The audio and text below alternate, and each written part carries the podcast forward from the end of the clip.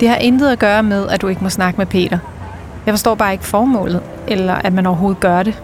Jeg kan forstå, at man beder skolen om at udtale sig, men at indkalde et barn på 9 år til samtale, som man ved har udviklingsproblemer. Det forstår jeg ikke. Sådan her lyder citatet fra en mor til et barn med handicap som reaktion på en børne- og ungerådgivers ønske om at inddrage barnet i egen sag. For til trods for, at børn og unge med handicap ifølge både lovgivning og konventioner har ret til at blive inddraget i egen sag, så kan samarbejdet med forældrene og forskellige syn på behovet for inddragelse i sidste ende gøre det sværere at inddrage børnene. Så hvordan styrker man som rådgiver samarbejdet med forældrene om at understøtte inddragelsen af børn og unge med handicap, så indsatserne i sidste ende bliver bedst mulige? Det får du inspiration til i det her tredje afsnit af Børnesyn og Børneinddragelse. En podcast, som er produceret for Social- og Boligstyrelsen i regi af Videnscenter om børneinddragelse og udsatte børns liv. Og i afsnittet medvirker socialrådgiver og lektor på Socialrådgiveruddannelsen, Berit Jul Christoffersen, der til dagligt forsker i netop inddragelse.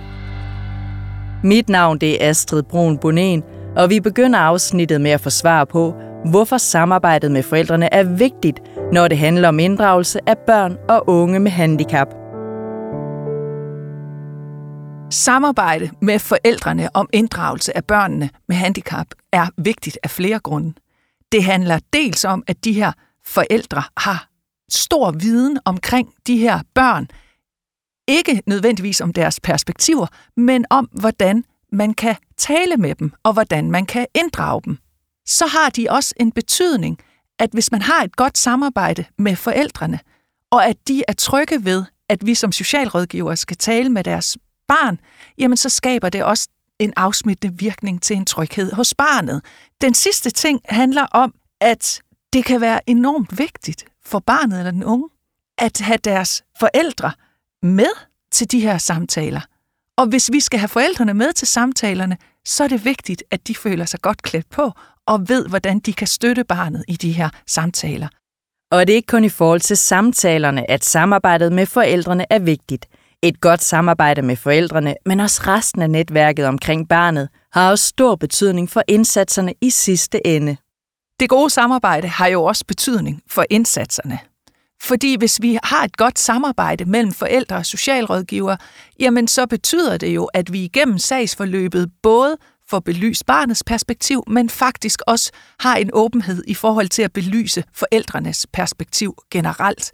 Og dermed så får vi jo nogle afgørelser, som er helhedsorienterede, og hvor vi faktisk har belyst hele vejen rundt, inden vi træffer en afgørelse. Men selvom det altså er vigtigt med et godt samarbejde om at inddrage barnet, så kan forskellige bekymringer hos forældrene opleves som udfordringer for rådgiveren i inddragelsen af barnet. Og hvis vi så skal kigge på, jamen hvad er det for nogle udfordringer, der kan være hos forældrene, når socialrådgiveren gerne vil samarbejde med dem om at inddrage deres barn, jamen så kan det jo handle om rigtig mange forskellige ting.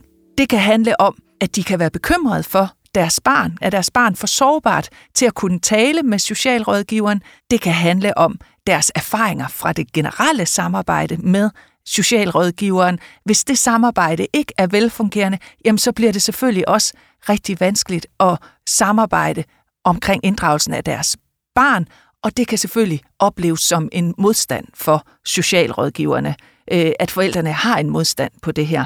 Øh, de kan også have oplevet det her med, at der har været mange skift i socialrådgiver, øhm, og har svært ved at forstå, jamen hvorfor skal vi spørge barnet om det her? Er det ikke voksenbeslutninger? Hvad er voksenbeslutninger, og hvad er børnebeslutninger? Så de her udfordringer kan altså gøre, at man som socialrådgiver oplever nogle forældre, der har modstand på, at deres barn skal inddrages. Og det bliver jo egentlig illustreret rigtig fint i det citat, vi, øh, vi startede med at høre, med den her mor, som faktisk har svært ved at forstå, hvorfor er det, at socialrådgiveren vil tale med hendes dreng. Og der er det, man skal begynde at kigge bag den her modstand og prøve at forstå, jamen hvad er det for nogle udfordringer, der er i det for forældrene, og hvordan kan vi arbejde med dem og tage forældrenes bekymringer alvorligt.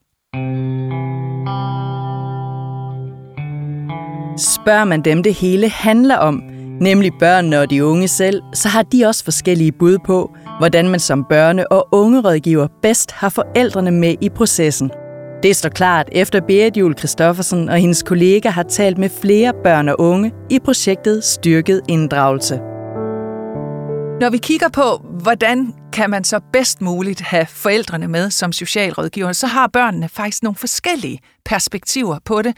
En pige, hun sagde, at hendes mor var god at have med, fordi så fortalte hun sin mor, hvad hun gerne ville sige til socialrådgiveren, og så sagde moren det til socialrådgiveren. De sad alle tre i samme rum, men det var en tryghed for hende, at hun ikke skulle tale direkte med socialrådgiveren. Så der fungerede moren som sådan en slags oversætter.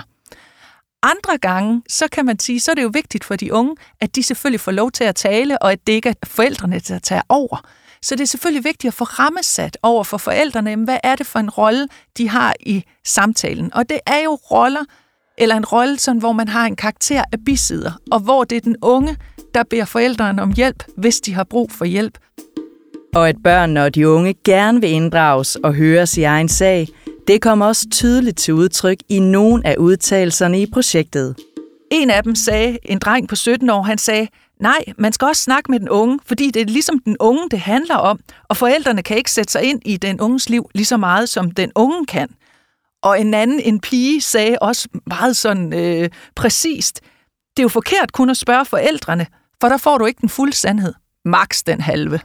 Så man kan sige, de er altså meget klare på, at vi kan som socialrådgiver ikke tænke per automatik, at det er forældrene, der kan repræsentere de unge eller børnene. De vil faktisk også gerne have lov til at give deres besøg med. Vi slutter afsnittet med nogle gode råd til, hvordan man kan styrke sit samarbejde med forældrene om inddragelsen af børn og unge med handicap. Hvis man gerne vil styrke samarbejdet med forældrene omkring inddragelsen af børn og unge med handicap i deres sag, jamen så er der jo selvfølgelig forskellige greb, der er vigtige. Noget af det handler om at i talesætte, altså internt socialrådgiver imellem, få snakket om, jamen hvorfor er det, de her forældre kan have modstand? Få den faglige ledelse til også at understøtte, jamen hvordan er det, vi skal forstå den modstand, vi oplever, nogle af de her forældre har, og hvad er det for nogle greb, vi kan gøre, frem for bare at sætte forældrene i kategorien af, at de har modstand så er der kommunikationen til forældrene, som er vigtig. Og den starter jo ved rådgiveren selv. Hvis socialrådgiveren ikke selv ved, hvorfor de gerne vil inddrage barnet, hvad det er, de vil med det, så er vi heller ikke i stand til at fortælle det til forældrene. Så start der, hvor man bliver klar på, hvorfor er det, at jeg gerne vil snakke med barnet, og hvad er det for nogle indledende overvejelser, jeg har gjort ved det, og få det kommunikeret til forældrene.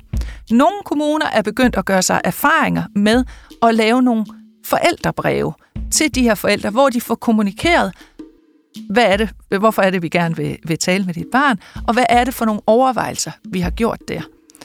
Og noget af det vigtige ved det er, det er, at man også som socialrådgiver får vist, at man faktisk både ved, hvorfor man gerne vil tale med barnet, men også ved noget om øh, den diagnose, som det her barn har, og hvad er det for nogle hensyn, vi generelt skal tage, og få signaleret, at det vil vi gerne tale nærmere med jer om. Det er så vigtigt for de her forældre, at de får en oplevelse af, at den fagperson, der gerne vil tale med deres barn, faktisk også har nogle kompetencer til at gøre det.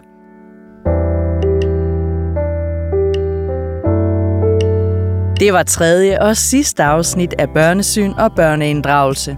I de to øvrige afsnit af podcasten, som du kan finde på Social- og Boligstyrelsens hjemmeside, samt der, hvor du normalt finder din podcast, der får du viden om arbejdet med inddragelse på kommunalt niveau, samt hvordan du som rådgiver arbejder med at styrke inddragelsen i praksis.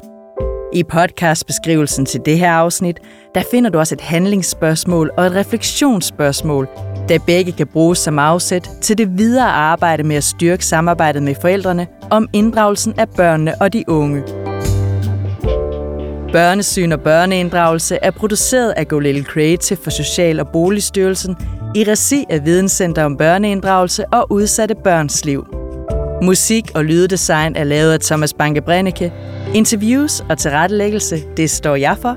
Og mit navn, det er Astrid Brun Bonen.